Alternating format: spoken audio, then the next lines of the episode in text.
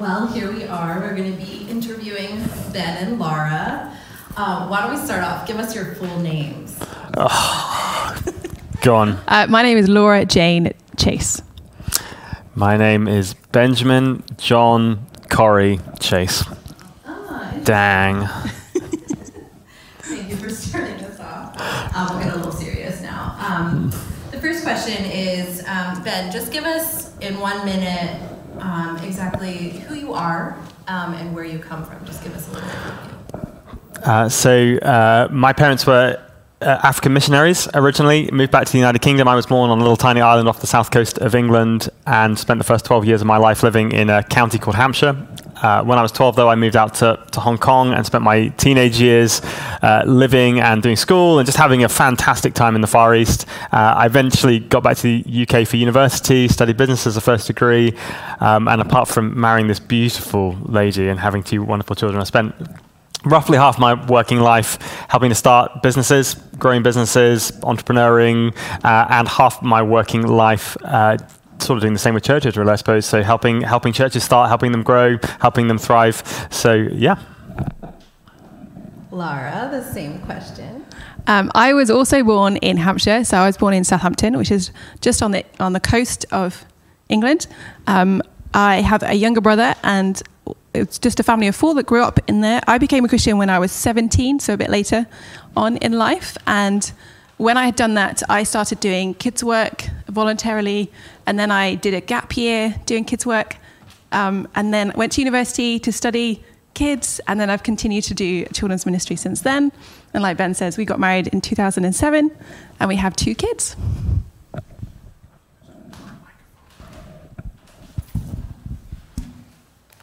Just going to switch it up here. we'll share this mic now. Um, so, obviously, Ben, you've been a little bit all over. Um, In many ways. so, how how on earth did you start planning a church here in LA? What was the story that led to that? It's been an amazing story, the story of Vintage Pasadena, and uh, we wanted to share it this morning because it's been such a thing of God. In, in early 2018, we were helping to lead uh, three churches to the southwest of London. Very beautiful community, community where everybody always wants to live. Uh, family were nearby, churches were lovely, but we knew, I think, deep down that God was asking us to start to dream, start to think about future in a different way. And so we met with a, a, bishop actually in the UK, and he said to us, you know, what, what do you want to do next? What's, what's in your heart? And I remember saying to him, well, we've never really had like grand dreams other than we've always believed that God's had a plan, that God's good, that God's faithful, and if we give ourselves to him, he'll, he'll work something out.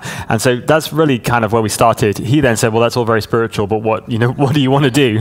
And so I remember saying, well, you know, we've always loved church planting. We've always uh, loved the idea of being involved in bigger churches and having this kind of team and having community and being able to do mission evangelism together. But also, when we got married, we had this little dream that we wrote on the on the bottom of a bit of paper that said, "One day we'd love to do ministry outside of the United Kingdom." And uh, he said, "Oh, that's really great. Well, here's like 15 different people all over the world that you might want to speak to, which was really confusing and brilliant and difficult all at the same time because we ended up in conversations in every continent pretty much on Earth other than Antarctica. And we, we just uh, had no idea at all what God was doing, but we just started to explore. And one of the people, though, that along that conversation was a guy called Gare, Gare Jones. Gare and his wife Lizzie had planted a church called Vintage in Santa Monica about 10 years ago now um, they'd seen incredible movement of God and seen many people come to faith through the Alpha story, uh, seen that church just grow to three locations. And we started a conversation with Gare, which um, started off as, wow, dude, this is incredible. What have you done and how on earth does this even work? And then, really, kind of out of that, we realized that maybe there was some common ground to talk about the future. And so Gare invited us to come out to LA, and we had a we had a week here in the summer of 2018. It was the hottest week of the year. We were in this tiny little Airbnb in the middle of Santa Monica. Um, sounds idyllic. It was it was rough, and um, I I just thought I don't know if I want to come here at all. But you know, God, whatever you want. But uh, in that week, Gare said to me one afternoon, he said, I've got a meeting out in a place called Pasadena. I thought, never heard of that. Um, it's two hours away from Santa Monica. Why don't you just come in the car with me? Because that way we can talk for two hours in the car. I mean, you don't even have to come to the meeting if you want. You can just stay in the car whatever you want to do. But I, I, found myself on that evening in the middle of 2018 sitting in the garden of Greg and Irene Wellborn's house with some of you all. And uh, it was a, a, really interesting meeting, just talking about what God has done to Alpha here in Pasadena by that point. People had come to faith, the kind of embryonic start of a new community. And I just sat there thought, this is really interesting. I wonder why I'm here. I wonder what God is doing in this space. Um, and uh, Laura wasn't there you know, nothing came of it in that moment, no bolt of lightning. We went back to England, continued to dream about other places in the world to, to live and do ministry in. But uh, I think over the next few months, we, we got to a point where we were just like, we, we think we need to say yes to Gare. Um, we didn't really want to. It wasn't really in our, you know, in our, our wildest dreams we didn't really quite work out how it was going to work if we were going to live in the west side at that point, how we were going to fit into the kind of world of vintage on the west side, but we just felt like we needed to be obedient. So we said to Gay, yeah, we'll come. And uh, as we did that, we announced it to our church in England. They all thought we were completely crazy. Uh, but one lady came up to see me after church, uh, and she said to me, um, Ben, I, have just been praying for you, and every time I pray for you, I just get the words that you need to bloom where you're planted. And I just thought, great. I don't know what to do with that. Um, but I kind of chalked it down, wrote it down. And um, a few months later, 1st of December 2018, she emailed. She said, Oh, Ben, I'm, I'm out in Pasadena, in California. I'm seeing my relatives. Um, we are, um, we've just been walking down the main street in the middle of Pasadena and we've just seen a huge poster. I don't know what your plans are. I don't know how it's going to work. Um, but there's this huge poster, and it says, the, um, "Bloom where you're planted." Exactly the same word. said, "I've never seen anywhere else. I've just seen it in the middle of Pasadena. Um, do you think God might might be in that at all?" and I remember thinking, "Oh, here we go." And sure enough, I emailed Gare and said, "Gare, look, I don't know what your plans are. I don't know how this is all going to work, but." Um, what do you think? And I thought he was going to say, oh, you know, come back and come to the west side. Let's talk about it in a year's time. You know got such a lot to do on the west side but bless him he went away with his leadership team and said no you know we've had some meetings in pasadena these last few weeks. We're convinced that they're ready to plant a church there. We think it's going to be amazing and actually we think you guys would be the right people to lead that church. What do you think? You're due here in a month's time. Do you want to move there instead? And that was completely crazy, but at the same time, it was so obvious that it was a thing of God. Um, it took me about three milliseconds. It was like very late on Christmas Eve, I think, or no, 23rd of December, that he phoned us and said that. And I was just like, yeah, we're in. Like we're in, and because we just knew that God was in. And so we arrived here in February 2019, so just over a year ago now. Uh, no idea what God was doing, but knowing that He'd called us, and because we knew that He'd called us, we were like, "This is going to be okay." And sure enough, as we arrived here, we started to be able to piece together the story, and we realized that God had been doing something, not just for us for like a few months, but actually with us for like five years, 10 years, 20 years of preparation, of getting us ready, of experiences.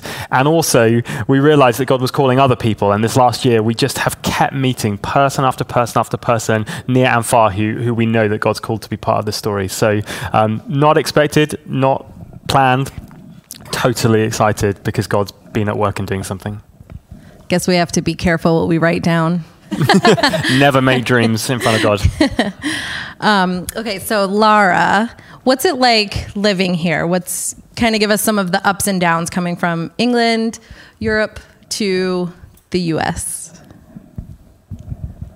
I think before we came, I thought it's fine. Like Americans, they speak English. It's it's going to be fine. It's going to be okay.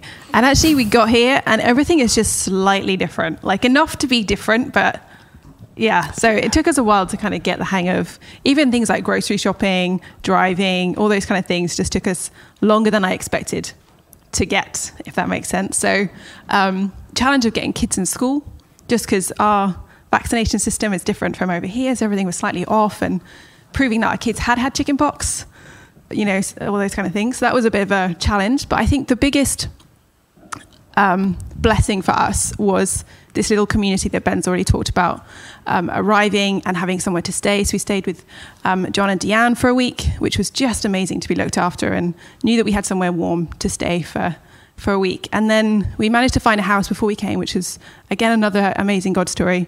Um, but we went to visit expecting to see this empty shell of a house, and we got there. And there were beds for the kids, there were toys for the kids, dining room table, something to sit on.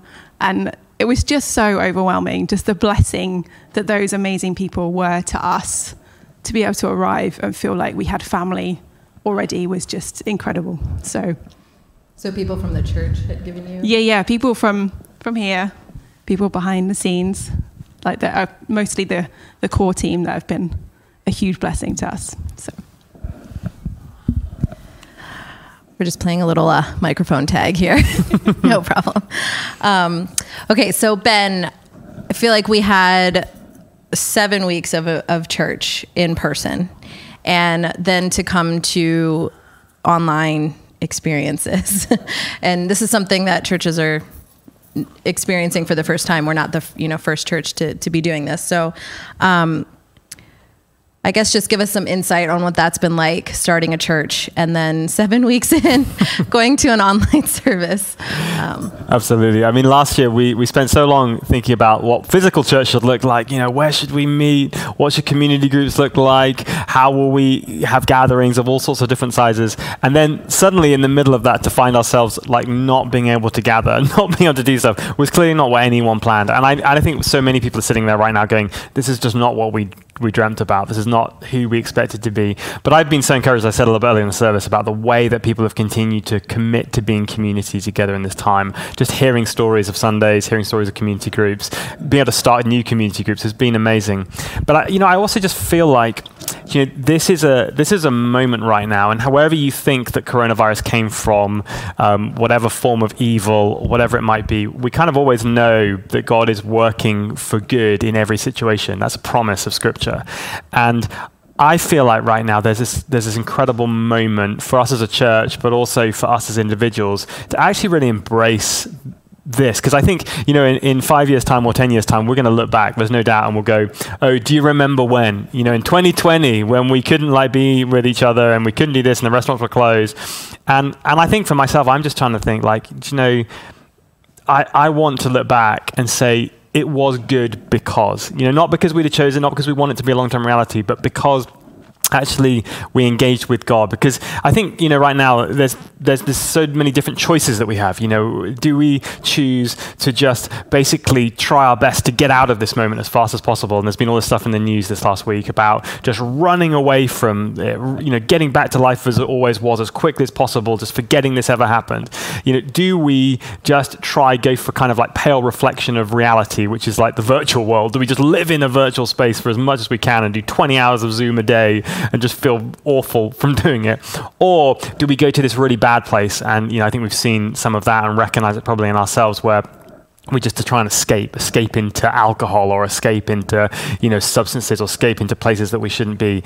And there, there's all these kind of temptations to do this. But on the other side, I think there's this invitation of God to meet us in those places. If you read the book of Psalms or the book of Ecclesiastes, the book of Job, just incredible things happen when we go to God in the midst of suffering, when we go to God in the midst of pain, when we go to God, when we feel inside of us this sense of just, ah, yeah, yuck, this horrible, hard thing. And when we don't run from it, but we go to God in it, actually, so many of the powerful moments in Scripture are in that place. Lament, you know, in there. And I think in my life, you know, I've talked last week about, you know, 2008 and having to lead a business through that financial crisis and how hard that was. But I also take that as a moment when God turned up and did something absolutely phenomenal and amazing. And I want, you know, I just want that to be true right now because, you know, all the things that I've been putting off, oh, I don't have time for this, I don't have time for that. Suddenly I have some time and space. And I'm just excited. You know, I, I, I genuinely think in the mid of all this that we will look back on it and say, you know, th- this was a good time because God is doing something. And I don't know if we're going to get physical services back in a month or if it's going to be quite a lot longer than that. We none of us know, right? But but we're just trying to make the most of it, you know, and trusting that God will use it and, and it'll be part of our story. And we'll all go, do you remember when 2020 we just did it? And that's how it was. So. It's like the meme says, "Ain't nobody got time for that," and now the meme says, "I got a little time." um, so, Laura, coming off of that question, because um, I know there's there's some people out there that are do not have a lot of time right now. So, just fill us in a little bit on what your family like your family life is like right now. Uh, it's definitely different, uh, which, yeah, I'm sure many of you are facing like we're all facing this in so many different ways. Whether it's that we feel incredibly lonely, or we're got tons of time on our hands, or we're just totally crazy. Because I know that we, like many of you, are homeschooling, which um, is definitely not what I've chosen to do, but this is where we're at. So um, we definitely have good days. We have less good days. Um, homeschooling has definitely been the biggest challenge for us as a family um, because there's been days that there's been so much frustration going on from us trying to figure out how we're supposed to do this teaching thing, um, from the kids trying to say, but teacher doesn't do it like that. Mm. Are we supposed to do it like this? And this is how we do it. And so we're just kind of trying to readjust to this new normal of how we how we live um, in this. So yeah, just trying to carve out time to do the the good God stuff amongst the crazy busy time of doing doing family life. So All right, so Ben, I know right now we're online church and it's hard to kind of put a number on things, but what do you feel like the church you would like it to look like in the next five years? you know, we because we never really had a grand vision or like straight line trajectory for what we thought Vintage Pasadena was going to be. I have no written down vision for five years, but I do have a lot of hope, you know. And as I said a minute ago, there is such this sense that God brought this to being that we didn't design it. There was no branding exercise, there was no marketing, there was no strategy to do this. God just did this. And even this week, we've continued to meet people, even this, like who've said, "Oh, you know, we just feel like God is calling us to be part of this." And I think this, how is that possible? And it's, but it's incredible. And so I think overriding my, my dream and my hope is that this will we will look back and we'll, uh, in five years and we'll see a church that is just healthy, really, really healthy. That people are coming to faith, that it's a community that's totally diverse, that it's full of young people, that's full of children, it's full of people of different backgrounds and ages, that, that it's also full of people, you know, learning more and more what it means to live the life of Jesus. You know, I'm so not interested in cold, dark religion, but I am so passionate about Jesus. And my hope is that in five years we'll have a church which is just brimming full of people stepping out of faith. And we're seeing it already, which is just so amazing. Yeah, but I, I, hope that it will see just massively more. I, I, don't know, you know, physically what it will look like. I certainly hope we are physically meeting together in five years' time. Otherwise, that will be hard. But um, just just really looking for a, such a healthy, vibrant church which is full of the word, you know, centered on the Word of God, full of the Holy Spirit, and a community that just loves each other really well and loves loves God um, passionately. Awesome. So, Laura, this question is for you. Um, I know we've been talking and been mentioned a thriving ministry to all ages. Um, I know he said that the last church you were in was 50% under 18 year olds. So, kind of give us a little bit of your vision for the ministry for the young people in this church. I think the vision for the ministry for V Kids and V Youth is kind of twofold. So the first one is that the Sunday that we meet, when we meet again, um, will be the best hour of their week. Like they would love to come. They want to come because their friends are there. They want to come because they want to learn more about Jesus. And they want to come so bad they have to drag their parents out of bed. like that's what I want V Kids and V Youth to be. But alongside that, I'm fully aware that actually parents are the prime influence in kids' lives, in kids' faith. And I see the kids for an hour a week, and that's great and fantastic. And I can support what parents are doing, and I can teach the kids, and we can have fun doing those things. But I want to be a church that fully supports parents in bringing their kids up in faith. And as a church, that we are responsible for a church for that to happen. Not only do does Ben preach to the adults, but actually when we have group, when we all meet together, we are encouraging and developing and challenging each other as a church. We are to be interdependent on each other. Um, so that's what I long for our church to be that the older generations are discipling the younger generations, and the younger generations are speaking into the different generations of, you know, so that it's the whole church being together. Awesome. All right, so we don't have that much time left, but we will, let's ask. Um, a funny question that I might have here. um, let's do a, a, favorite part about living here in the US. Have both of you do one. Maybe something that's a little surprising or you didn't know, or give you a minute to think about it first. Uh, I, I don't know if I have anything really funny to say, but I love I love living here. You know, I love the fact that we can be outside a lot of the time. I absolutely love the food here is great. We live in Arcadia and I grew up in Hong Kong, so like the brilliant Asian food that exists here most of the time when it's not shut. Um, it's just just just been amazing because I think when people said to us, "Oh, do you want to go and live in LA?" Um, uh, we thought, oh, really? And and everybody that we know were like, you want to go and live in LA? Nobody wants to live in LA. But actually, we've loved it, and we absolutely love living in Pasadena kind of area. It's, it's just great. I have to say, I love the weather. The weather is good. Um, just to be sunny, like it just lifts everything. It just feels like an easier place in that sense, like emotionally to be because of the amazing weather and yeah. We so should put a disclaimer if people are watching from yeah, yeah. somewhere. It's 100 degrees outside. It's yeah, no, really it's horrible. It's hot. Today. It's too hot. Like, yeah, you, would hate Most it. Most of the time. You'd hate it. well, thank you. So weather, obviously a theme coming from from good old England. Rains quite a bit. Um, the last question uh, for right now is just um, centered to you, Ben. Um, it's you have an amazing story of God's guidance and faithfulness, fulfilling a dream that you've had for a really long time. Um, I guess a lot of people right now are seeing their dreams dashed or put on hold.